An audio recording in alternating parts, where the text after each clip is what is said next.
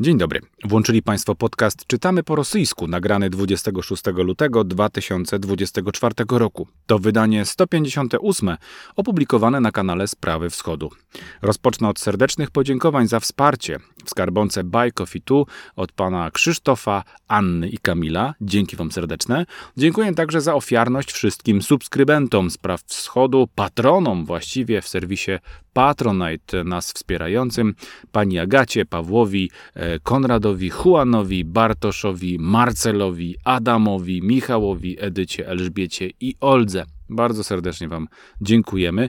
No a dzisiaj, co dzisiaj? Dziś ja, Bartosz Gołąbek, wraz z Marcinem Strzyżewskim dyskutujemy między innymi o sile nabywczej ludzi na Kaukazie Północnym, a także o szacunkowych stratach wojennych Rosji po dwóch latach od inwazji na Ukrainę.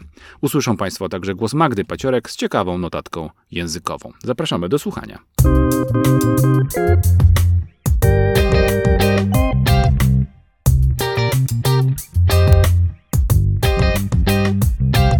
Dzień dobry Państwu. Cześć Marcinie, witam Cię bardzo serdecznie.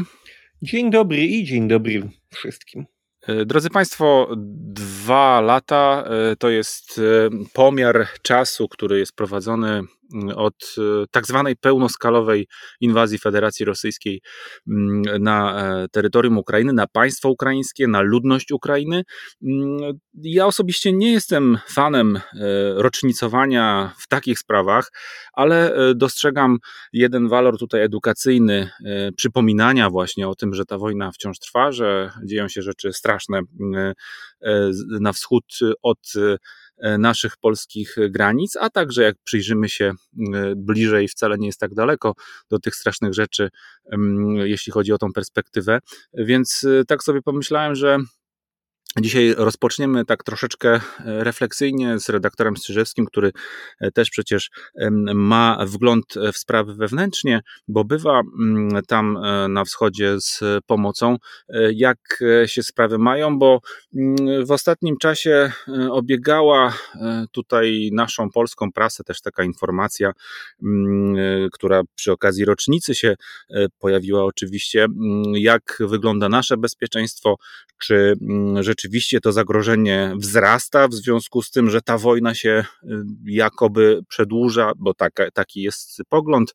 Niektórzy uważali, że w cztery dni się mm, zakończy, a trwa już dwa lata, więc to też jest pytanie, co oznacza przedłużanie się tej wojny. Mm, I pomyślałem sobie, że warto też y, troszeczkę i o tym y, porozmawiać, i znalazłem bliski memu sercu też pomysł i pogląd redaktora Michała Olszewskiego, akurat z Gazety mm, Wyborczej. Chciałbym, żebyśmy posłuchali e, dźwięku na początek i jeszcze chwilę e, pogadamy także o tym, bo wydaje mi się, że z jednej strony uspokajanie e, w sprawie potencjalnego zagrożenia, które płynie z Federacji Rosyjskiej, może być nadmiernie demobilizujące. Z drugiej strony, straszenie chyba też nie jest do końca trafione. Posłuchajmy na razie tego dźwięku.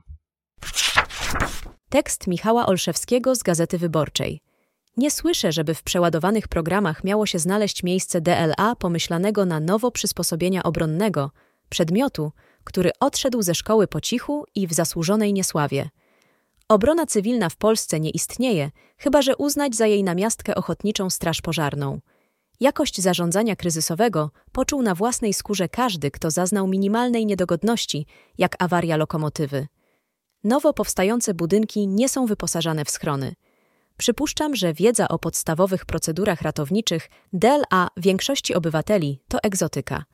Napisana ad hoc i właśnie nowelizowana ustawa o obronie ojczyzny pełna jest dziur i znaków zapytania, na co wskazują choćby samorządowcy. Pytanie o potencjalną wojnę jest również pytaniem o szkolenia wojskowe.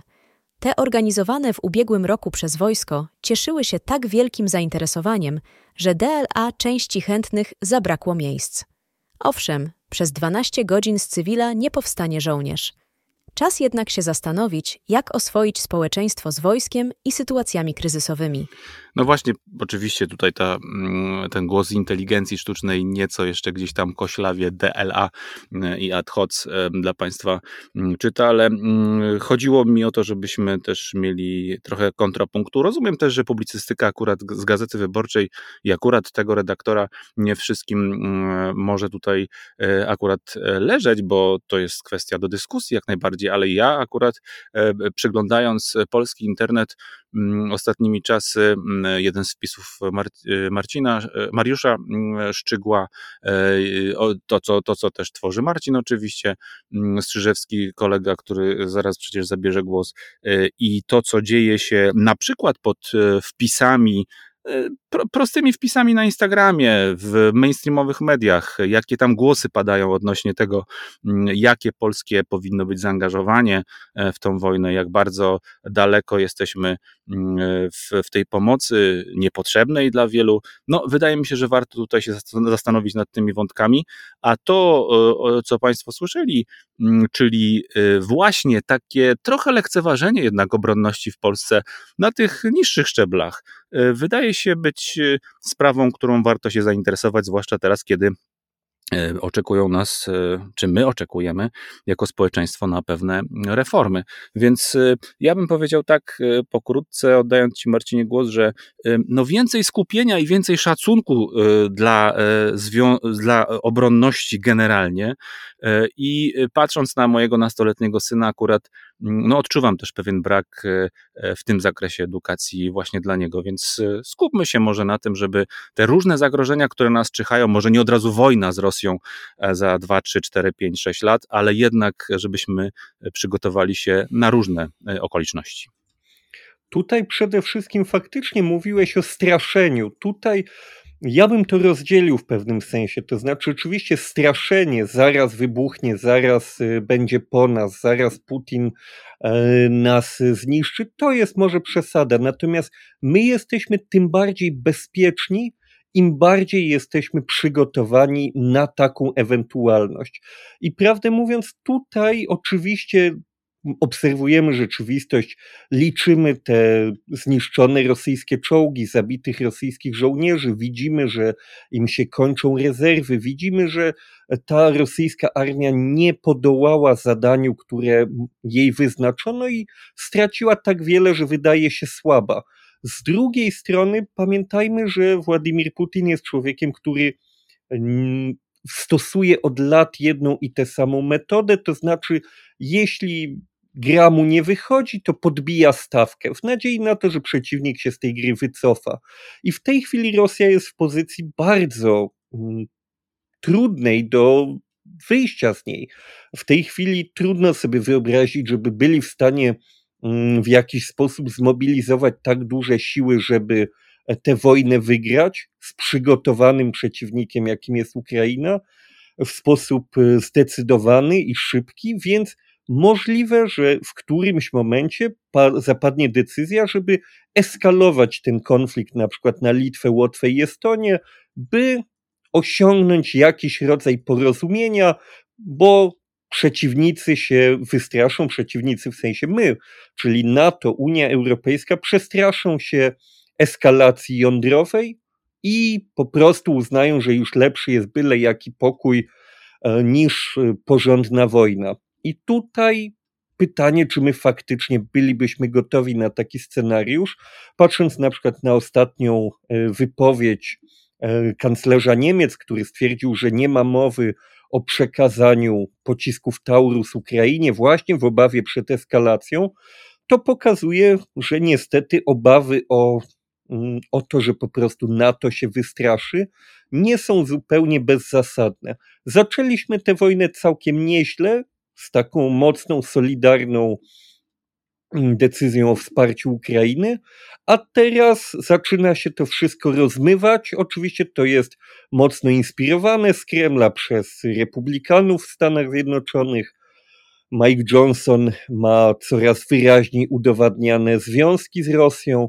No to wszystko jest bardzo podejrzane, ale jednak pokazuje, że NATO no nie, reagu nie reaguje tak mocno i nawet w tych dobrych z naszej obecnej perspektywy czasach, kiedy Stany Zjednoczone wysyłały co chwilę nowe pakiety pomocy, te pakiety były mocno konserwatywne, mocno ostrożne. Więc tu niestety można powiedzieć, że ta reakcja na to była no niestety za słaba i może to się przełożyć e, na to, że Władimir Putin uzna nas za niewystarczająco twardych i postanowi to przetestować, żeby właśnie przez podbicie stawek zamknąć ten no, póki co wyglądający beznadziejnie wobec niego konflikt. Więc my, jeśli chcemy w tej sytuacji się wyjść y, obronną ręką, wyjść twarzą, to po prostu powinniśmy być y, wszyscy razem jako państwo i każdy osobno jako obywatel po prostu gotowi w takie proste sposoby. Mieć w domu latarkę, mieć w domu jakiś plecak porządny, trochę wody, jakieś podstawowe urządzenia, podstawowe elementy, które zapewnią nam jakieś y, no, takie bardzo podstawowe bytowe wygody w czasie kryzysowym, po prostu porządny nóż, po prostu jakieś zapałki, świeczki, no takie podstawy, które pozwolą nam te kilka kryzysowych dni w ewentualnej y, trudnej sytuacji przetrwać. Nie chcę straszyć, po prostu jeśli my wszyscy będziemy gotowi, to szansa na taki scenariusz zmaleje. Przede wszystkim, jeśli będziemy gotowi jako państwo, jeśli będziemy mieli samoloty, wyrzutnie rakiet, zapasy amunicji, sprawny przemysł, i jeśli całe NATO będzie w ten sposób demonstrowało zwartą postawę, wyraźne zapewnienia, że wszyscy będą wszystkich bronić i wszyscy za małą Litwę i mała Litwa za wszystkich, to redukujemy takie szanse. Więc trzeba jak najbardziej y, o tym mówić i to powtarzać, że jesteśmy tylko tak bezpieczni, jak sami o to bezpieczeństwo zadbamy, przy czym oczywiście na różne sposoby, e, w tym po prostu dbając o sojusze, dbając o e, dobre relacje z sąsiadami, z sąsiadami z Unii Europejskiej, z sąsiadami ukraińskimi, którzy w tej chwili mają największe doświadczenie w walce z tym agresorem. I w takiej sytuacji, jeśli będziemy zwarci, gotowi, spójni, solidarni, to wtedy nie będziemy się musieli bać. Tylko, że to wymaga po prostu pracy.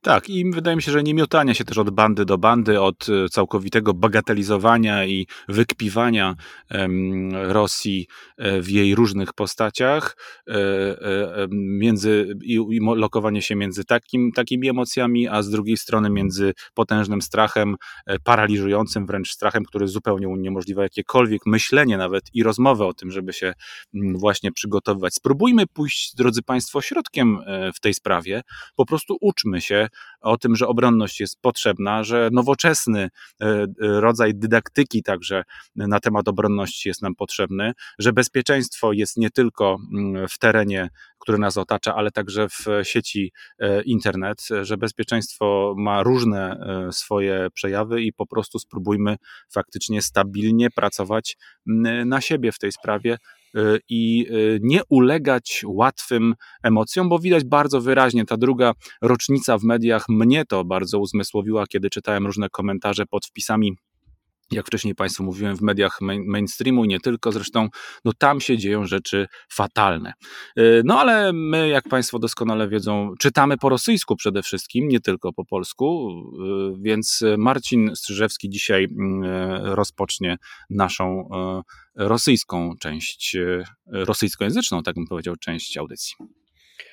Tutaj chciałbym zacząć od takiego krótkiego, tak naprawdę, materiału, który opowiada nam przede wszystkim o różnicach w rosyjskim społeczeństwie. Różnicach w dużym stopniu finansowych. Tutaj mm, akurat to Kafkas Reali podsumowuje, ale na bazie danych zaprezentowanych przez państwową agencję RIA Nowosti, okazało się, proszę Państwa, że w rankingu dostępności paliwa północny Kaukaz wypadł najgorzej. Stąd właśnie Kawkaz Reali o tym pisze i jak oni to w ogóle mierzyli, jaka tu była metodologia, co to jest dostępność paliw.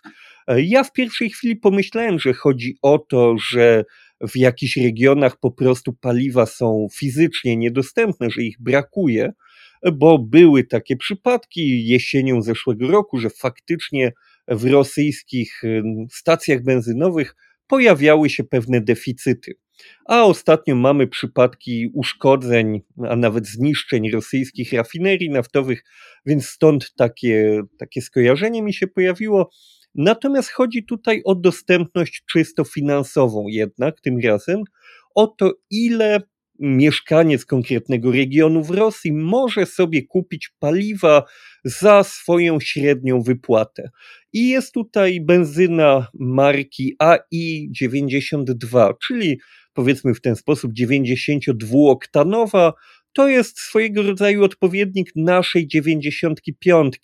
W tym sensie, że u nich także są dostępne e, dwie liczby oktanowe paliw sprzedawanych popularnie na stacjach i u nich ta niższa to jest 92.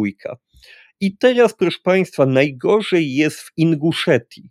Tutaj sobie może przeciętny mieszkaniec bierzemy średnią wypłatę, przy czym dodajmy, średnie wypłaty w Rosji, jak zresztą nie tylko w Rosji, są często mocno zawyżone. Może sobie za tę średnią wypłatę po średniej cenie kupić 598 litrów benzyny. Tutaj dodajmy, że benzyna jest tradycyjnie w Rosji stosunkowo tania, ponieważ jest to kraj, który produkuje dużo ropy naftowej i dużo benzyny, ma po prostu swoją ropę, więc jest mu o tyle prościej. I jak to porównać do naszych realiów? Jeśli mieszkaniec Inguszetii średnio może kupić 598 litrów paliwa, to zgodnie ze średnią ceną benzyny 95 na małopolskich stacjach z dzisiaj mógłby kupić, proszę Państwa, benzyny w Polsce odpowiednio za 3900 zł, za całą swoją wypłatę. Więc jakbyśmy przeliczali jego wypłaty na benzynę, to zarabiałby właśnie tyle. Oczywiście to nie jest odpowiednie mm, do porównywania samej wypłaty, bo tak jak wspomniałem, w Rosji benzyna jest stosunkowo tania, za to inne rzeczy bywają drogie, zwłaszcza te, które trzeba e, importować lub które są zależne od tego importu. Natomiast jeśli mówimy tutaj o różnicach, a to jest to, co mnie najbardziej zastanawia, to już dla porównania w kraju krasnodarskim średnio człowiek może sobie pozwolić na aż 923 litry, czyli 300 litrów więcej i po takim przeliczeniu to by wyszło tak, jakby w Polsce wydał na benzynę 6000 złotych. Z kolei w Moskwie, proszę Państwa, średni mieszkaniec może sobie pozwolić na 2278 litrów benzyny miesięcznie, czyli tak jakby wydał w Polsce 14 800 zł na benzynę. Czyli widzimy tutaj, że po pierwsze, można z tego wyciągnąć wniosek, że mieszkańcy Moskwy żyją sobie nieźle w porównaniu do Polski, jeśli chodzi o konkretnie benzynę bo tak jak tutaj powiedziałem, wiele innych towarów jest tam po prostu dużo droższych i no, to życie nie jest aż tak różowe, jakby się wydawało na przykładzie tego mhm. konkretnego towaru. Natomiast przede wszystkim zastanawia ta różnica, to znaczy mieszkaniec Inguszetii może sobie pozwolić na ponad trzy razy mniej paliwa niż mieszkaniec Moskwy. To jest ogromna dysproporcja i to potwierdza to, co zresztą wiemy od dawna, ale bardzo obrazowo, że te różnice mm, takie czysto ekonomiczne pomiędzy różnymi regionami Rosji są wręcz kosmiczne. No, to jest rzeczywiście bardzo e, zastanawiające, w jaki sposób w tak, w tak relatywnie e, mocno trzymanym centralistycznie kraju takie rzeczy mogą dochodzić do, do głosu, jeśli chodzi o gospodarkę E, bliską ludzi. E, przypomina mi ta operacja intelektualna, jeśli chodzi o paliwa i siłę nabywczą, z, e, pewnie się zgodzisz z tym, z tym nieformalnym takim wskaźnikiem pomiaru parytetu siły nabywczej, który jakiś czas temu brytyjski tygodnik The Economist zastosował tak zwany wskaźnik Big Maca, Big Mac Index. Tutaj mamy bardzo sprytnie przeprowadzoną operację, bo jednak Big Maca nie musimy konsumować, a benzynę mm, prędzej czy później każdy musi w jakiejś postaci jednak nabyć, jeśli nawet nie ma samochodu, bo to jest oczywiście ta um, ciekawostka. E, I Marcin, tutaj z całą pewnością wiesz, chociaż e, bardzo rzetelnie próbowałeś e, tutaj obejść te pułapki, faktycznie trudno tu jest porównywać, ale nie łudźmy się, drodzy Państwo, wszyscy z paliw korzystamy, bez względu na to, czy mamy samochód, czy mamy samochód e, napędzany e, dieslem, czy benzyną, czy w ogóle czy jesteśmy posiadaczami samochodu, bo jednak e, ktoś dowozi różne rzeczy właśnie dzięki temu, że tankuje i w związku z tym mamy do czynienia z odpowiednimi odbiciami w różne kierunki. A to, że tutaj ta siła nabywcza jest niewielka, to są pytania, hmm, no właśnie do kogo?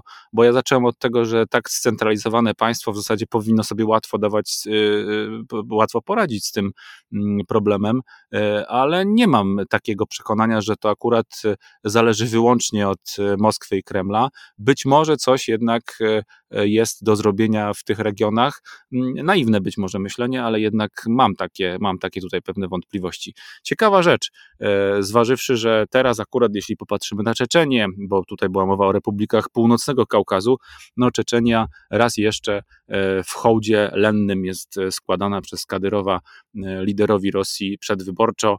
Mm, Turnę po Moskwie samego Kadyrowa. Dzisiaj czytam e, z tego samego Kawka z Reali właśnie, że e, kolejne miejsca są nazywane w cześć Putina. No, jest, skoro jest tak dobrze, to czemu jest tak źle, chciałoby się zapytać. O, tutaj czynników jest wiele i pamiętajmy o tym, że w Rosji ceny paliw nie są, nazwijmy to, rządzone przez takie, no nie, nie chcę powiedzieć naturalne, ale przez takie rynkowe mechanizmy popytu i podaży, tylko w dużej mierze rządzi tym dopłata. Budżet federalny dopłaca sprzedawcom paliw, by te paliwa pozostawały tanie. Dlaczego? Bo sprzedawcom paliw o wiele bardziej opłacałoby się handlować tym za granicą, tam gdzie te paliwa osiągają wyższe ceny, tylko że wtedy mieszkańcy Rosji mieliby problem z ich nabywaniem, więc y, zresztą tutaj wspominałem o tym, że faktycznie pojawiły się pewne problemy z dostępnością paliw na mhm. rosyjskim rynku i to się zbiegło i przyczyną było to, że po prostu Federacja Rosyjska w pewnym momencie zdecydowała przestać dopłacać obywatelom do paliw i to doprowadziło po prostu do e, obniżenia podaży na po prostu przez firmy mm, dostarczające te paliwa na rynki, bo oni woleli zamiast dostarczać je Rosjanom, e, eksportować je z większym zyskiem. Więc tutaj także podejrzewam, że ta cena ma mniejszy wpływ na dostępność paliw, e, niż ma na to wpływ e, po prostu sam fizyczny zarobek tych ludzi w konkretnych regionach, że to tu jest największa różnica, nie pomiędzy tym, ile kosztuje paliwo, a ile mhm. ci ludzie w różnych miejscach zarabiają. Zarabiają i gdzie są w stanie zarobić, prawda? A z drugiej strony, jeśli jeszcze na to byśmy popatrzyli, być może znów naiwnym, zupełnie nieeksperckim okiem, jeśli chodzi o gospodarkę i ekonomię, to y, dwukrotnie wszyscy ci, którzy nabywają y, surowce y, takie jak ropa naftowa w Rosji lub gaz ziemny, płacą za niego, bo jest, jest to opłata za surowiec i tak jak tłumaczysz, właśnie płacimy także na to, żeby rosyjscy użyt, użytkownicy, konsumenci, o tak to powiem bardziej precyzyjnie, mogli cieszyć się e, tymi, tymi zakupami. Faktycznie siła nabywcza tam na miejscach e, tych północno-kaukaskich e, ewidentnie mega odstaje od centralnych regionów. Pozwolę sobie przejść do drugiego już materiału, żebyśmy też nie przedłużali. Otóż, proszę Państwa, Meduza dotarła do bardzo ciekawej prezentacji dotyczącej kultury, ale także polityki, bo to jest y, kultura w służbie wyborów w Rosji. Otóż oni tutaj twierdzą, że według ich informacji insiderskich wiosną roku 2023, czyli no już prawie rok temu w administracji prezydenta odbyło się spotkanie poświęcone temu, jak kultura ma sprzyjać reelekcji Władimira Putina. Dodajmy, że to nie jest nic niezwykłego, oni zawsze dość wcześnie zaczynają ustawiać te strategie pod różnymi względami, strategie propagandowe, społeczne, jak to zrobić, żeby te wybory przeszły bez problemów. Tak się wydaje ludziom obserwującym z boku rosyjską politykę, że tam jest już wszystko dawno ustalone, a mimo to cały czas starają się, żeby jednak Putin faktycznie zachowywał po przynajmniej pozory popularności. I ten dokument dotyczył przede wszystkim filmów i seriali kręconych w celu stworzenia odpowiedniej atmosfery przedwyborczej właśnie przed tym E, przed tym wydarzeniem, do którego dojdzie już za mniej niż miesiąc z naszej perspektywy. I tutaj się pojawiły ciekawe tytuły, bo się okazuje, okazuje się, że mm, filmy i seriale, które zupełnie nie mają jakiejś styczności z polityką, z wyborami, według tego dokumentu były przygotowane właśnie z myślą o wyborach. Między innymi tutaj się pojawił dramat o łyżwiarstwie figurowym, ekranizacja baśni na rozkaz Szczupaka, tak byśmy to mogli przetłumaczyć, Halop 2, komedia, ale na przykład, i to jest ciekawe, bo ten serial faktycznie znalazł się już w kręgu naszych zainteresowań i tutaj w podcaście o nim rozmawialiśmy i u mnie na kanale o nim było e, słowa pacana krew na asfalcie, czyli słowo chłopaka krew na asfalcie o walkach młodocianych, młodzieżowych gangów w Kazaniu w latach 80.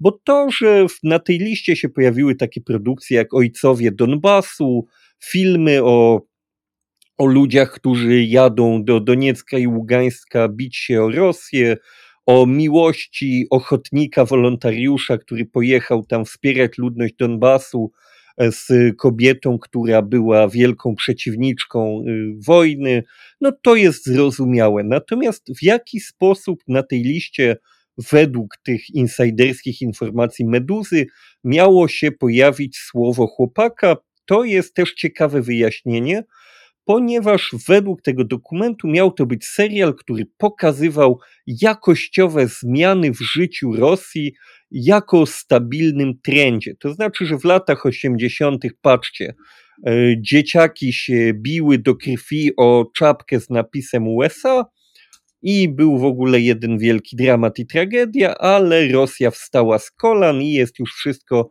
w porządku. Natomiast y, Medu, Medusa się tutaj zachowała, przepraszam Państwa, po dziennikarsku, bardzo profesjonalnie. Tu trzeba im oddać y, hołd, że dlatego ich cytujemy i lubimy, że oni się zachowują właśnie w sposób, który warto naśladować. To znaczy, skontaktowali się z całym szeregiem twórców różnych, a nawet jak nie mogli do kogoś konkretnego dotrzeć, to starali się dotrzeć do mm, ludzi bliskich do tych twórców, żeby zadać im pytanie, czy faktycznie oni coś na ten temat wiedzieli, czy faktycznie według ich wiedzy, ich filmy, seriale były tworzone przy wsparciu Kremla i na potrzeby wyborów. I tutaj w zasadzie nie było ani jednej odpowiedzi twierdzącej, wręcz się pojawiały cytowane odpowiedzi z przekleństwami, że no nic z tych rzeczy, tak y, bardzo ja zacytuję, cytując. Marcin, ja zacytuję oryginał. Opa, nichuja siebie, wpierw ja betą słyszę. Dokładnie tak. Y, starałem się tutaj zachować pewne standardy kultury, natomiast widzę, że. To jest podcast, czytamy po rosyjsku. Nie, no tu y, my patrzymy na przekleństwa, proszę Państwa, jesteśmy e, obaj z panem doktorem filologami z wykształcenia. My patrzymy na przekleństwa jako na instrumenty językowe stosowane w odpowiednim kontekście. Badamy je, rozkładamy na czynniki pierwsze. Broń Boże, nie ma w tym nic wulgarnego. Zgoda. Natomiast no, ludzie faktycznie byli zdziwieni, niektórzy nawet przytaczali e, całe historie o tym, jak na przykład film o Puszkinie był początkowo odrzucany, jego finansowanie przez oficjalny instytut, chociaż tutaj się też pojawiła historia o tym, że był w pierwszej wersji filmu proponowanego do dofinansowania mm, był cytowany wiersz, w którym Puszkin mówił o tym, że no generalnie ma problemy z władcą. I kiedy później się udało to sfinansować, to tej sceny ostatecznie do filmu nie włączono.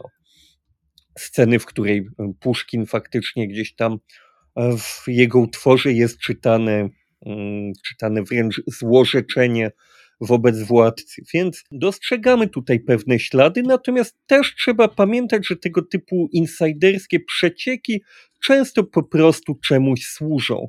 I to jest ciekawe, zwłaszcza w kontekście tego serialu Słowa Pacana, który okazał się wielce popularny, zresztą nie tylko w Rosji, e, w Ukrainie także był bardzo chętnie oglądany. To był serial o wielkim wpływie, mm, jeśli chodzi o kulturową, kulturowy aspekt tego roku, o kinematografię, o telewizję, to to był no, jeden chyba z największych przykładów takich sukcesów, takich Mm, takich tworów, które, które narobiły zamieszania. I tu widzimy być może także próbę pewnego rodzaju e, po czasie wstecznego pokazania, że patrzcie, wy się tym wszystkim zachwycaliście, a to wszystko, patrzcie, była chytra gra Kremla, tak naprawdę to oni was tutaj ograli i Ukraińcy oglądali, a to była chytra gra Kremla i tak naprawdę to my tu nad nimi się teraz wręcz y, no, możemy pośmiać, jak to łyknęli, mówiąc po młodzieżowemu, e, kremlowską propagandę. Chociaż biorąc pod uwagę chociażby wypowiedzi twórców, to wygląda na to, że nie jest to tak do końca oczywiste i możliwe, że jest to po prostu działanie zupełnie wtórne, żeby teraz wszystkich do tego przekonać. Ale biorąc pod uwagę, jak bardzo E, Kreml faktycznie potrafi zaskoczyć w sferze działa, tej w zasadzie no, działalności walki informacyjnej, wojny informacyjnej, to tutaj sam się zastanawiam, który z tych wariantów może okazać się prawdziwy i jestem bardzo ciekaw, e, jak ty to zinterpretujesz. Czy według ciebie to faktycznie mm, te wszystkie często niepowiązane zupełnie pozornie z polityką filmy mogły być realnie E, właśnie chytrą kremlowską grą, czy to jest y, jakaś teraz próba e, przekonania wszystkich, że Kreml myśli na cztery kroki do przodu i wciąż ma jakieś plany, na które wszyscy się dajemy złapać? Wiesz co, no być może zdziwię e, Państwa i Ciebie, mm, ale mam takie wrażenie, że akurat w tą grę e, tam na Kremlu są całkiem dobrzy.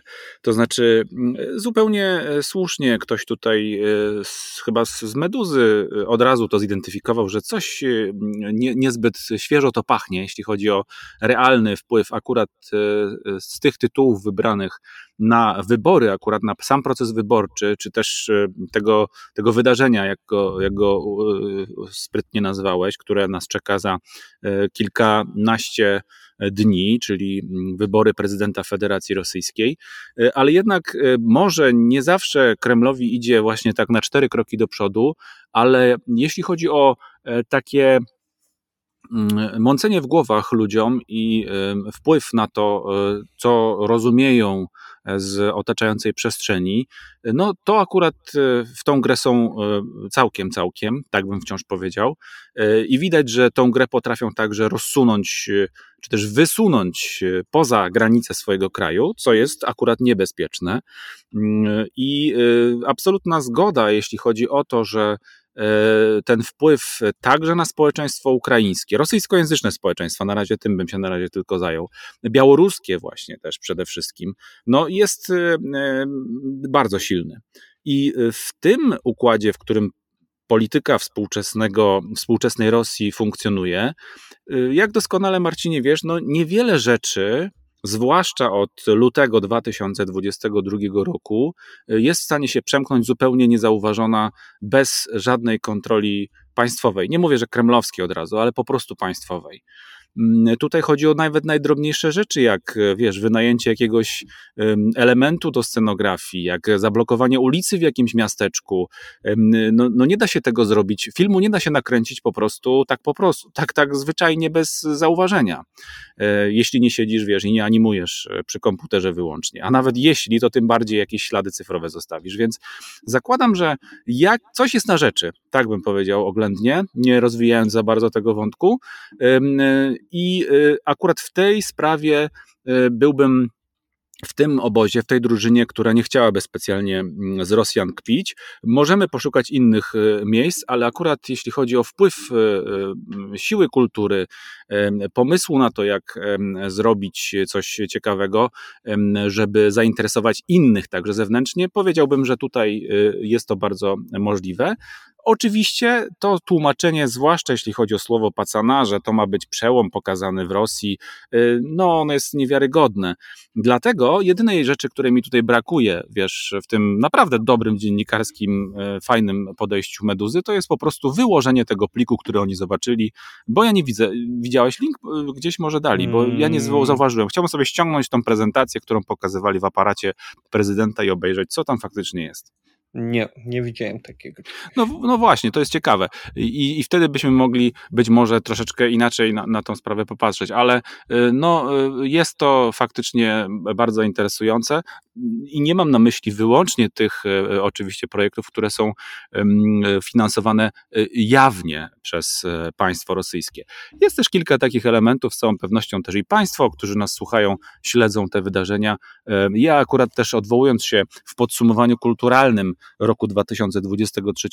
Parę słów o tym powiedziałem. Takich kiksów jak na przykład tak zwana mm, goła, mm, goła, goła impreza Nastii Wlejewej. No tutaj y, być może rzeczywiście nie udało się wziąć tego wszystkiego pod kontrolę, a z drugiej strony, e, no nawet jeśli się nie, da, nie, nie, da, nie udało złapać tego mm, procesu, który tam się rozegrał i te zdjęcia, które wyciekły, no nie całkiem gołe, ale jednak e, wyuzdane, tak bym powiedział, jak na warunki współczesnej mm, e, potrzeby społecznej, społeczno-politycznej potrzeby Kremla, no to tutaj akurat e, tych dwóch kroków do przodu e, ktoś nie e, dostrzegł, no ale później zostało to dosyć sprytnie pozamiatane i widziałem chyba w ubiegłym właśnie tygodniu, jak Filip Kirkorow jedzie, ale się chyba nie cieszy za bardzo do, na, na Donbas z darami cały czas tam ludzi trzeba obdarowywać, bo wojna trwa, prawda? I, I, oni nie są w stanie oczywiście,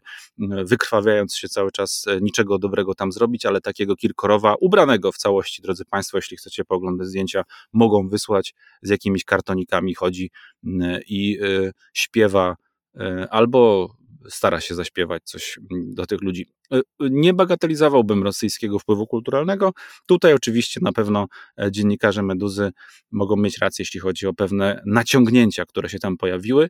I to, co ty powiedziałeś, że ktoś próbuje dopisać sobie do rachunku mm, rzeczy, które do niego, mm, których nie kupował albo za które nie zapłacił, to też jest tutaj bardzo możliwe, ale przy takich sytuacjach zdarza się to e, i ten wpływ no, będziemy przecież jeszcze obserwować, jak się może to potoczyć. E, a jeśli Państwo pozwolą, e, pójdziemy sobie teraz do kolejnych wątków, e, które nas ciekawią. Magdę Paciorek zaciekawił, zaciekawiło słowo identyczność i ona się pojawia tutaj w tym tekście, dlatego notatka językowa od Magdy Paciorek na ten właśnie temat. W artykule o treściach potencjalnie przygotowanych jako wspierające wybory pojawiło się słowo identyczność. Możemy je znaleźć we fragmencie. Он, как и другие проекты из презентации, призван свидетельствовать о сохранении культурной идентичности, традиций, суверенитета.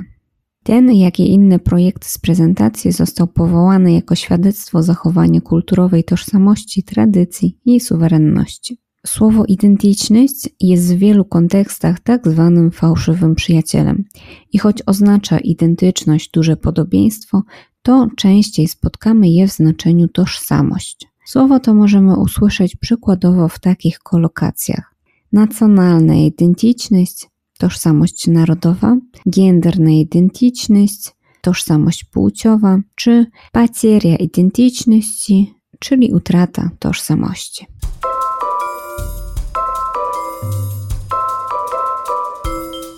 Otóż to. I teraz jeśli chodzi o e, tą tożsamość, e, to ta, ta, ta, ta bywa bardzo też tutaj e, przewrotna, różnorodna.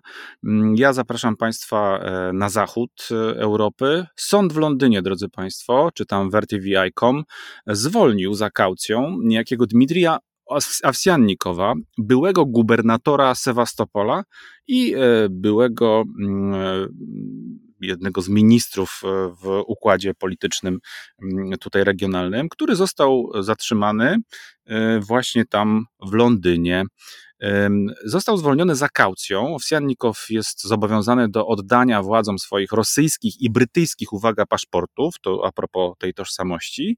E, jest także zobowiązany do noszenia elektronicznej bransoletki i codziennego meldowania się na określonym e, posterunku policji w Londynie. W Londynie, drodzy Państwo. To się wszystko dzieje w Wielkiej Brytanii. Nie wolno mu opuszczać domu między 21 a 5 rano, a także opuszczać kraju i zbliżać się do międzynarodowych lotnisk, portów i stacji kolejowych. Dlaczegoż to Drodzy Państwo, policja brytyjska zatrzymała 22 stycznia mm, tego, e, tego mężczyznę. To dowiedzieliśmy się z publikacji The Times. Otóż były szef e, Sewastopola, E, jest oskarżony o celowe omijanie sankcji poprzez otwarcie konta w londyńskim banku grupy finansowej HBOS, mm, na które następnie wpłynęły cztery depozyty o łącznej wartości 65 tysięcy funtów. Tak, o łącznej wartości 65 tysięcy funtów.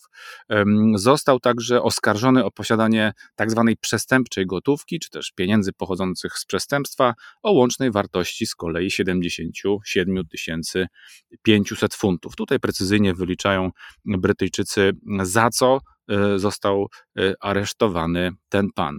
E, I i tutaj oczywiście historia jest o tyle ciekawa, że pan Owsiannikow znajduje się na liście sankcji brytyjskiego Ministerstwa Spraw Zagranicznych od 2017 roku, jako obywatel także brytyjski, co wiąże się z zamrożeniem jego aktywów i ograniczeniem dostępu do usług finansowych i właśnie wykroczył poza te swoje uprawnienia. Brytyjskie ministerstwo uważa, że uczestniczył on w podważaniu integralności terytorialnej Ukrainy, co jest jasne, bo był, e, stał na czele miasta Sewastopol już po aneksji Krymu w 2014 roku i czerpał korzyści ze wspierania rosyjskiego rządu to on również został objęty sankcjami amerykańskimi i unijnymi mm, i zapewniał, że dla niego y, nie jest to najgorsza rzecz, jaka może się zdarzyć w życiu, wtedy kiedy te sankcje na niego spadły. Y, a Owsiannikow nazwał także Sewastopol południową stolicą Rosji i podkreślił, że próby podważenia wyboru dokonanego w 2014 roku są nie do utrzymania. Y, tak to wygląda z perspektywy tego dżentelmena. Mm, kilka lat później, w październiku 2022 roku, odwołał się był do Europejskiego Trybunału Sprawiedliwości i uwaga, udało mu się doprowadzić do uchylenia decyzji Unii Europejskiej o przedłużeniu e, sankcji wobec niego. Trybunał orzekł bowiem, że Owsiannikow nie zajmował już stanowiska ani nie wykonywał obowiązków, które uzasadniały pierwotne umieszczenie jego właśnie nazwiska na liście sankcyjnej. W ten sposób były rosyjski urzędnik um, uzyskał swobodę poruszania się po krajach Unii Europejskiej. I ostatnia rzecz, pan Owsiannikow był gubernatorem Sewastopola w latach 2016-2019. E, kiedy to zwrócił się do prezydenta o odwołanie go z tej funkcji w roku 2019. Wcześniej sekretarz Rady Generalnej e, Partii Jedina Rosja Andrzej Turczak skrytykował władze regionalne, właśnie e, między innymi Owsiannikowa, mówiąc, że istnieją obiektywne skargi od mieszkańców Sewastopola na to, jak właśnie ten rosyjski e, namiestnik tam sprawami zarządza. No, ten tekst o różnych kwestiach, Europa, patrzenie na Rosję, ale także z, z tych wszystkich niteczek dla mnie najważniejsze znowu przypomnienie, że wojna, o której rozmawiamy, nie zaczęła się dwa lata temu.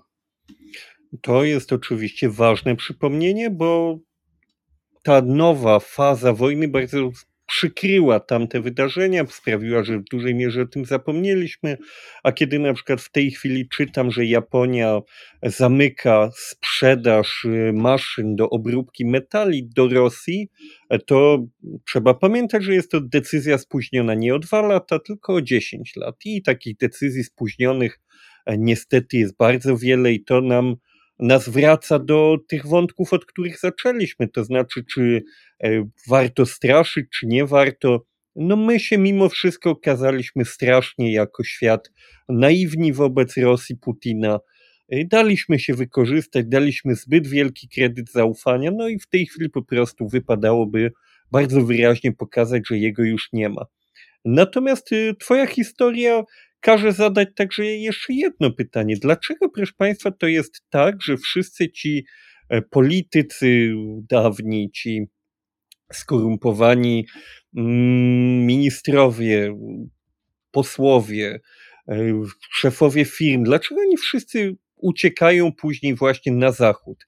Ludzie, którzy reprezentowali ten ostro patriotyczny nurt e, pro, mm, pro, prorosyjski, antyzachodni. Proimperialny. Jakoś, proimperialny, dokładnie. Jakoś, no nie wiem, nie uciekają na Białoruś, nie uciekają do Chin, tylko jakoś i pieniądze lokują na zachodzie, i firmy kupują na zachodzie, i nieruchomości, i dzieci wysyłają do szkół na zachód. Jakoś tak no nie będę tutaj udawał, że nie rozumiem dlaczego, bo doskonale rozumiem dlaczego. Jest to po prostu czyste zakłamanie i sprzedawanie ideologii walki z Zachodem po to, żeby nakraść pieniądze i korzystać z dobrodziejstw życia w krajach, w których no chociażby szanuje się prawo własności. To jest taka podstawa podstaw. Dla ludzi, którzy już jakąś własność posiadają, to chcą, żeby ta własność była chroniona przez prawo, a tutaj się nagle okazuje, że ludzie, którzy mieli zupełnie gdzieś czyjeś prawo własności, w tym prawo własności kraju do terytorium, bo o tym mówimy w przypadku Półwyspu Krymskiego, że no jednak by chcieli jeszcze w sądach się kłócą o to, żeby to ich prawo własności szanować, a co jest po prostu no, szczytem bezczelności, no, ale, szczyt. ale czego się po tych ludziach spodziewać. No niestety. Yy, tak to tutaj się ułożyło. Yy, warto, żebyśmy zwracali uwagę też na takie drobiazgi. To są epizody z sal sądowych, yy, akurat brytyjskich. I tutaj My nie jesteśmy w stanie e, nic na to poradzić. Myślę, że jest czego bronić mimo wszystko. To znaczy, jest, e, jest wielką wartością to, że nawet tacy ludzie jak Awsjannikow mogą do sądu pójść właśnie tego londyńskiego w moskiewskim. Drodzy Państwo, wierzcie nam, e, raczej nie miałby czego szukać w tej sprawie, dlatego też tam go nie ma. To jest inna kwestia. Drugi temat, który wydaje się tak troszeczkę klamrować, zamykać te nasze dzisiejsze rozważania, mm, to jest Mm, duży, y, duże badanie, które jest prowadzone permanentnie. Raz na jakiś czas do niego warto wracać, y, bo ono będzie aktualne także w momencie, kiedy zatrzymane zostaną wszelkie, zatrzymane zostaną wszelkie działania e, wojenne. To jest e, BBC, rosyjska sekcja, która liczy, drodzy Państwo, cały czas liczy, stara się zebrać dane na temat e, strat wojennych, rosyjskich strat wojennych i e, próbuje ustalić liczbę ofiar wojskowych, ofiar, które na froncie wojny ukraińskiej od lutego akurat oni liczą 2022 roku mm, e, zginęły. E, chcę e, to jeszcze przypomnieć, bo też niejednokrotnie na pewno Państwo to słyszeli, także u nas, że są to tylko i wyłącznie te ofiary, które udało się redakcji potwierdzić na podstawie otwartych danych. Według szacunków e, BBC rzeczywista e, liczba ofiar śmiertelnych po stronie rosyjskiej, z wyłączeniem oczywiście personelu wojskowego z terytoriów tzw. Tak republik ludowych Donieckiej i Ugańskiej, może być dwukrotnie wyższa. E, no jeśli posłuchać prezydenta mm, Zełenskiego, to nawet jeszcze wyższa niż dwukrotnie. Tutaj też należy ostro, oczywiście ostrożnie podchodzić do tych informacji, ale BBC posłuchałbym i poczytał, bo także wyciągają bardzo interesujące wnioski ze swoich ustaleń, nawet jeśli nie potrafią, bo nie są w stanie najzwyczajniej w świecie ustalić tych liczb. Dane są zbierane, drodzy Państwo, też jeśli chodzi o metodologię, przypomnę, E, z, no z, z natury, e, że się tak wyrażę, czyli z nekrologów. E, są to dane zbierane ze świeżych grobów, które pojawiają się w bardzo różnych miejscowościach w całej Federacji Rosyjskiej. To są dane, które pojawiają się w lokalnych mediach, w lokalnych czatach na różnych komunikatorach i oczywiście także z tych, które są oficjalnie przekazywane do opinii publicznej. Więc no, trochę trochę tych informacji przenika do świadomości, ale no, nie ma takich dużo instytucji, które potrafią to zebrać i pokazać i wywnioskować coś z tego, a robi to dosyć sprytnie mm, y, i uważam, że całkiem profesjonalnie sekcja rosyjska BBC. Y, I posłuchajmy, do jakich ustaleń mm, dochodzą, jeśli chodzi właśnie o luty 2024 roku już. Od początku października 2023 roku, drodzy Państwo, zdaniem redaktorów, zdaniem analityków, tygodniowa liczba ofiar rosyjskich na froncie ukraińskim zaczęła znacząco wzrastać. W sierpniu i wrześniu w zeszłym roku udawało się potwierdzić mm, około 360 śmierci rosyjskich żołnierzy e, w tygodniu, a od października do, y, a od października właściwie zeszłego roku, y, tych ofiar udaje się potwierdzać to znaczy, co to znaczy potwierdzać? Ustalać imię i nazwisko osoby e, z praktycznie z pełnymi personaliami, również z miejscem e, pochówku. Więc udaje się mm, ustalić po 550 do 600 osób. Więc widać, drodzy Państwo, znaczący wzrost, który ewidentnie związany jest ze szturmem Awdijewki, choć e, przypomnijmy także to i uświadommy sobie to wspólnie, że bardzo często miejsca śmierci mm, żołnierzy rosyjskich zupełnie są pomijane w nekrologach i we wszelkich informacjach. Chodzi o to oczywiście, żeby zamaskować również mm, te, te miejsca, które są najbardziej krwawe dla, e, mm, dla mm, agresora. E, ogólne tendencje są interesujące. Chciałbym, żebyśmy na nie spojrzeli tego, co się dzieje właśnie w tych stratach. Po pierwsze, jeśli chodzi o demografię, jest to silny wzrost e, dostrzegany liczby ofiar ściągniętych z cywila, czyli ludzi, którzy nie mieli absolutnie doświadczenia wojskowego, E, do e, wstąpienia do tych mobilizowanych e, teraz oddziałów, a co dopiero wojennego. Znaczy oni w ogóle w wojsku po prostu nie byli. Obecnie dwie trzecie ustalonych ofiar to ludzie, którzy do początku wojny nie byli związani z armią, czyli ochotnicy zmobilizowani, skazani także i tak zwani nowobrańcy z prywatnych firm wojskowych, bo jak wiemy, drodzy Państwo, po demontażu e, Wagnera, albo przynajmniej modyfikacji, upgrade, upgrade, po upgrade'zie Wagnera, teraz zajmuje się tym Ministerstwo Obrony Narodowej Federacji Rosyjskiej, nazywane pieszczotliwie czasami Ministerstwem Wojny Federacji Rosyjskiej. Specjalnej Federacji Rosyjskiej. Teraz ochotnikami okazuje się, są ludzie coraz młodsi i to są szokujące dane rzeczywiście. W 2023 roku co najmniej dziewięciu Rosjan może to liczba akurat nie szokować, dziewięciu Rosjan, ale jednak to jest ustalone, to są ustalone osoby z pełnymi personaliami, u, urodzonych w 2005 roku zostało zidentyfikowanych jako ofiary i 55 osób urodzonych w roku 2004, którzy zginęli na wojnie w Ukrainie.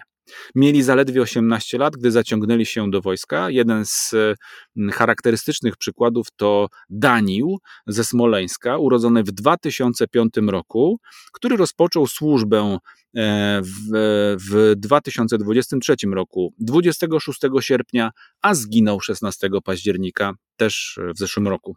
Na oficjalnej stronie szkoły, którą skończył Danił, nie ma oczywiście nic o jego śmierci, ale za to jest trochę reklam, co ustalili redaktorzy werbujących do wojska rosyjskiego, promujących bohaterski styl życia i taki męski styl życia właśnie e, w armii. E, młodych do 20 roku życia przez dwa lata e, zginęło w najbardziej skromnych rachubach, drodzy Państwo, drodzy państwo 1240 mm, osób. To są skromne rachuby, naprawdę o bardzo wielu nie wiadomo stratach.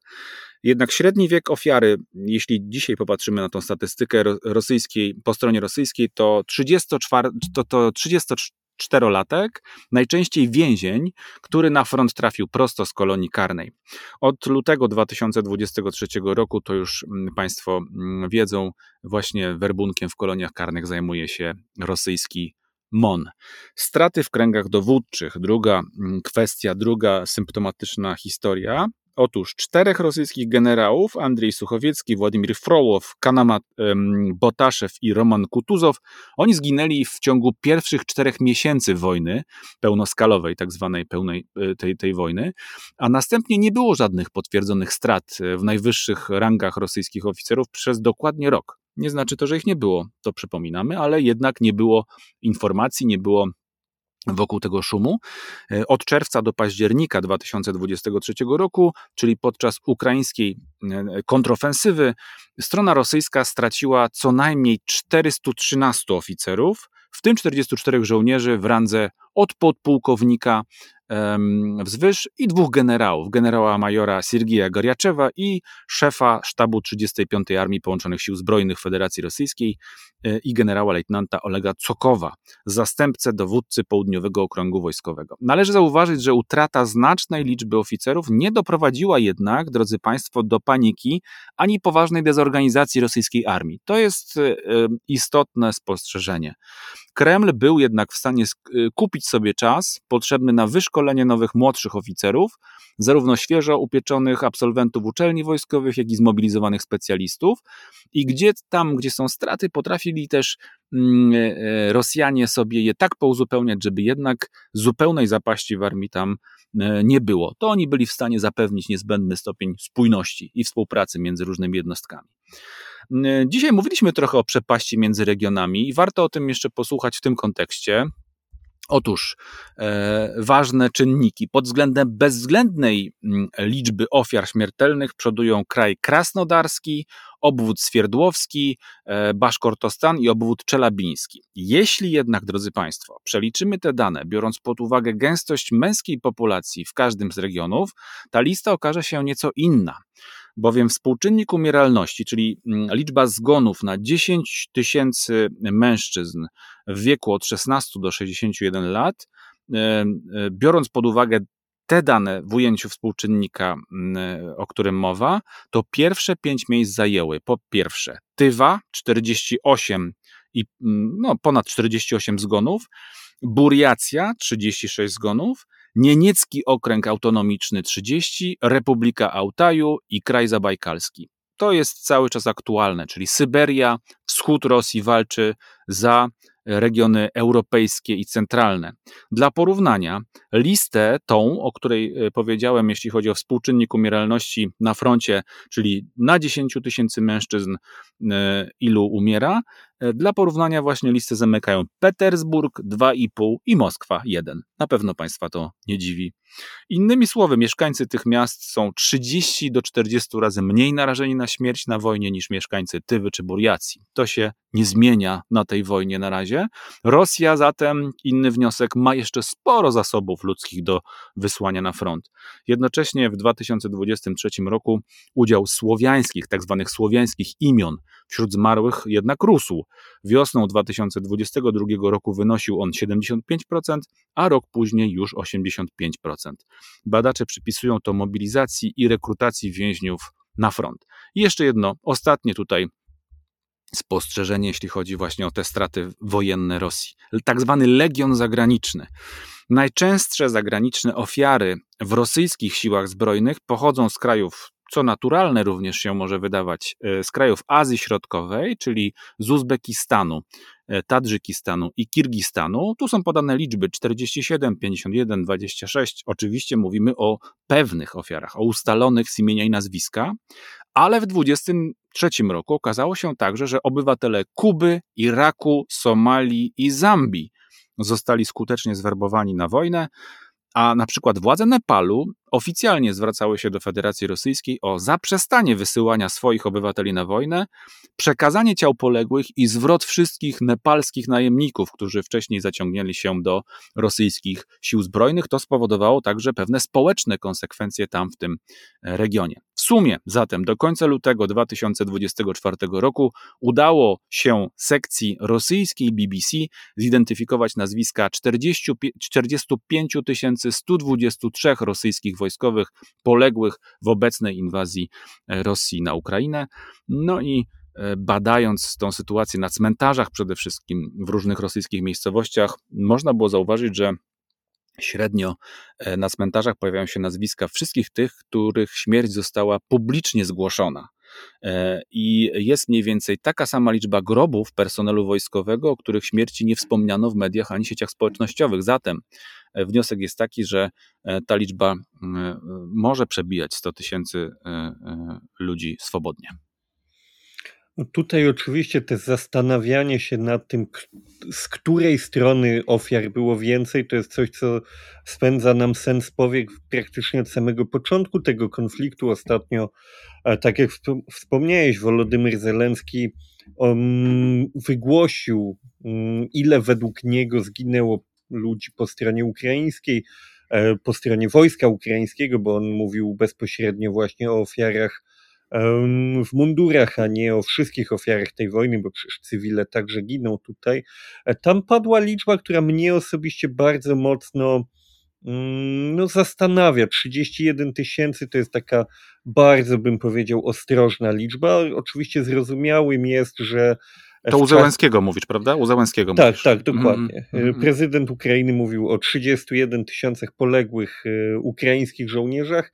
Ja osobiście uważam, że, no, że to jest zrozumiałe, że w, w tej sytuacji podawanie realnych strat e, no, służyłoby przede wszystkim wrogowi, a z drugiej strony e, też padają tutaj ze strony ukraińskich żołnierzy pytania, czy trzeba było to zaniżać e, aż tak bardzo. Choć oczywiście to, że ktoś jest ukraińskim żołnierzem, że siedzi w okopie, to proszę Państwa, wydaje się często, że no jak siedzi w okopie, to musi wiedzieć, a tu no, może to będzie jakimś z mojej strony odebrane jako wyraz braku szacunku, choć nie, niesłusznie, bo bardzo szanuję pracę ludzi w okopach, ale oni bardzo często wiedzą po prostu o tym, co się dzieje, nie tak wiele jak nam się wydaje, bo są skupieni na swoim odcinku frontu i ogólny obraz sytuacji no, często jest dla nich tak samo nieuchwytny, jak i dla nas.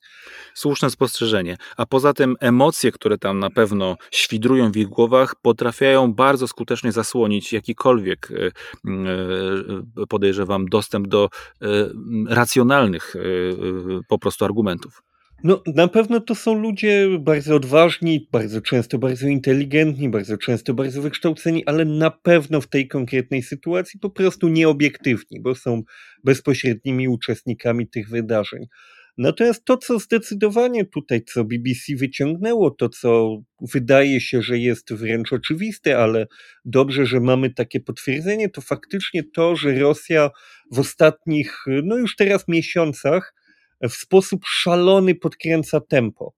Nie mieliśmy ostatnio mobilizacji, co prawda dane no, zupełnie e, trudne do potwierdzenia mówią o tym, że są w stanie 30 tysięcy ludzi miesięcznie rekrutować, że są w stanie, e, to jest wystarczająco dużo, żeby tysiąc ofiar dziennie zrekompensować sobie i to tworzy pewnego rodzaju taką iluzję, że Rosja może tak jeszcze ciągnąć długo. Zresztą często o tym y, czytam w komentarzach, że oni sobie radzą, bo rekrutują, uzupełniają, więc no to jeszcze potrwa i tak dalej. No potrwać potrwa na pewno. Natomiast proszę Państwa, tu trzeba dodać parę szczegółów, żeby wyjaśnić, dlaczego to nie jest aż tak kolorowa sytuacja dla Federacji Rosyjskiej, że oni skoro są w stanie uzupełniać straty, to że z jakiegoś powodu uznaliśmy, że mogą tak robić bez końca. Nie mogą z kilku przyczyn. Po pierwsze, oni rekrutują, a nie mobilizują, co oznacza, że nawet jeśli na późniejszym etapie, na przykład wypłaty za, mm, za poległego czy za rannego mogą gdzieś tam rodzinę oszukać i nie wypłacić, no to jednak te wstępne opłaty, które w ostatnim czasie dodatkowo rosną, no wypłacać ludziom trzeba żeby ich w ogóle skusić na tę wojnę, oni po prostu muszą im zapłacić. Co dalej, proszę Państwa? No, oni w ten sposób dobrze uzupełniają straty, ale jednocześnie wymieniają choćby trochę doświadczonych, wyszkolonych żołnierzy na niewyszkolonych, a dodatkowo każda strata bojowa to są oczywiście dodatkowe straty materialne, bo taki człowiek zawsze, kiedy ginie, bierze ze sobą e, no, część sprzętu, który po prostu jest niszczony w momencie jego śmierci, kiedy mm, jego rozrywa na kawałki ukraiński dron czy jakiś inny e, granat, pocisk artyleryjski i tak dalej. Dodatkowo, proszę Państwa, każde takie miesięcznie 30 tysięcy ludzi, jeśli faktycznie, a no wiele wskazuje na to, że faktycznie ten poziom tutaj rekrutacji jest realizowany, to jest 30 tysięcy ludzi, którzy wcześniej pracowali w kraju, który boryka się w tej chwili z rekordowym głodem pracowników. Oni 30 tysięcy kolejnych ludzi z tej gospodarki wyciągają. Oczywiście w przypadku Rosji to może wyglądać trochę inaczej. Niemniej mm, Wolodymyr Zelenski w kontekście Ukrainy mówił, że na jednego żołnierza potrzeba sześciu, a nawet ośmiu płatników podatków. Nawet jeśli w Rosji potrzeba ich mniej z jakichś powodów, bo, bo na przykład Rosja posiada więcej y, zysków stosunkowo tanich do uzyskania zysków z handlu surowcami, to jednak wciąż ci ludzie płacący podatki są podstawą dla tego kraju, jeśli chodzi o możliwość jego prowadzenia wojny. Więc oni zabierają ludzi płacących podatki, konsumujących, pracujących i wysyłają ich na front, gdzie zaczynają generować koszty. Więc tutaj ja bym bardzo silnie podejrzewał, że tego tempa, które Rosja sobie narzuciła, tak jak właśnie tu rozmawiamy, jeśli chodzi o straty w szturmie Awdijewki, o którym wspomniałeś, w operacjach w kierunku bachmuckim, w kierunku kupianckim, że to jest po prostu na długą metę nie do utrzymania i bardzo mnie zastanawia, jak takie mm, szalenie intensywne wykorzystanie zasobów ludzkich się dla nich skończy. A oczywiście mówimy tu jeszcze o długofalowych skutkach, takich e, globalnych skutkach dla tego kraju, ponieważ oni w tej chwili zużywają mm, ten, nazwijmy to tak brzydko, resurs ludzki, który powinien ten kraj napędzać w najbliższych dekadach. Bez tego w ogóle nie można sobie wyobrazić rozwoju jakiegokolwiek państwa bez tych właśnie zasobów czysto ludzkich, bez ludzi, którzy będą zakładać firmy, pracować, zakładać rodziny. Tych wszystkich ludzi tam będzie brakowało i Rosja, która znajdowała się w trudnym demograficznym położeniu, e, w tej chwili, no, e, jak już tutaj zacząłeś, e, to ja będę kontynuował tę filologiczną tradycję wykorzystania wszelkich środków językowych dla wyrażania naszych emocji. Oni są, proszę Państwa, w czarnej dupie po prostu. No, jeszcze raz powtórzę, tu nie ma mowy o żadnej wulgarności. My jako filologowie posługujemy się po prostu pełnym spektrum leksyki, żeby wyrazić to, co jest do wyrażenia. No natomiast no, nie da się tego oszukać. Oni w tej chwili, ponosząc tak ogromne straty i robiąc to, jak się wydaje, zupełnie w tej chwili świadomie, skazują swój kraj w długofalowej perspektywie e, na przerażające konsekwencje, na w zasadzie można powiedzieć, jakiś rodzaj długofalowego upadku, od którego no w zasadzie już w tej chwili nie ma odwrotu. W tej chwili to już może być albo sytuacja e, bardzo tragiczna, albo jeszcze gorsza, bo mogą to jeszcze pogłębiać e, i faktycznie oni jeszcze mają zasoby, oni jeszcze mogą je zużywać, tylko to będzie dodatkowo i dodatkowo sprawiać, że w kolejnych pokoleniach ich sytuacja będzie gorsza i gorsza i no w zasadzie można by powiedzieć gorsza bez końca.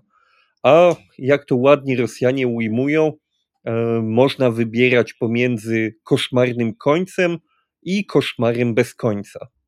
Mhm. Y, a propos tych, tych, tego drenażu Rosji, to ktoś powie pewnie nas, nas słuchających, o kolejny raz mądrzą się panowie o upadku e, Wielkiej Rosji, która tak doskonale sobie daje radę. No otóż, drodzy Państwo, oczywiście można zawsze się oprzeć na definicji, czym jest e, upadek faktycznie, ale mm, nie ma takiej możliwości. Mm, ja się oprę teraz na e, takich danych, które Rosja sama przynosi. My tego przecież nie wymyślamy. 1600 dzieci to przybliżona minimalna liczba dzieci osieroconych przez ojców w wyniku tej wojny w samym obwodzie irkuckim oraz Buriacji. E, tu Marcin mówił o drenowaniu e, gospodarki, podatników wyciąganiu. No być może ktoś powie też, no przecież wyciągają z tych regionów, gdzie nie ma płatników podatków, bo nie ma gdzie pracować, prawda? Ale skupmy się też na tym, e, co zostawiają po sobie ci ludzie, którzy nawet przyjmijmy, że nie pracują, bo nie mieli gdzie i tylko wojsko było miejscem zatrudnienia sensownym dla nich. Zostawiają osierocone dzieci, które będą niosły e, e, traumę i cokolwiek im państwo rosyjskie sprytne nie opowie o tej wojnie, będą niosły w sobie traumę do końca swoich dni, a my będziemy z nimi sąsiadować e, wciąż i będziemy musieli się zastanowić, jak ewentualnie wejść e, do jakiejkolwiek relacji z tymi agresywnymi w gruncie rzeczy przecież ludźmi wciąż.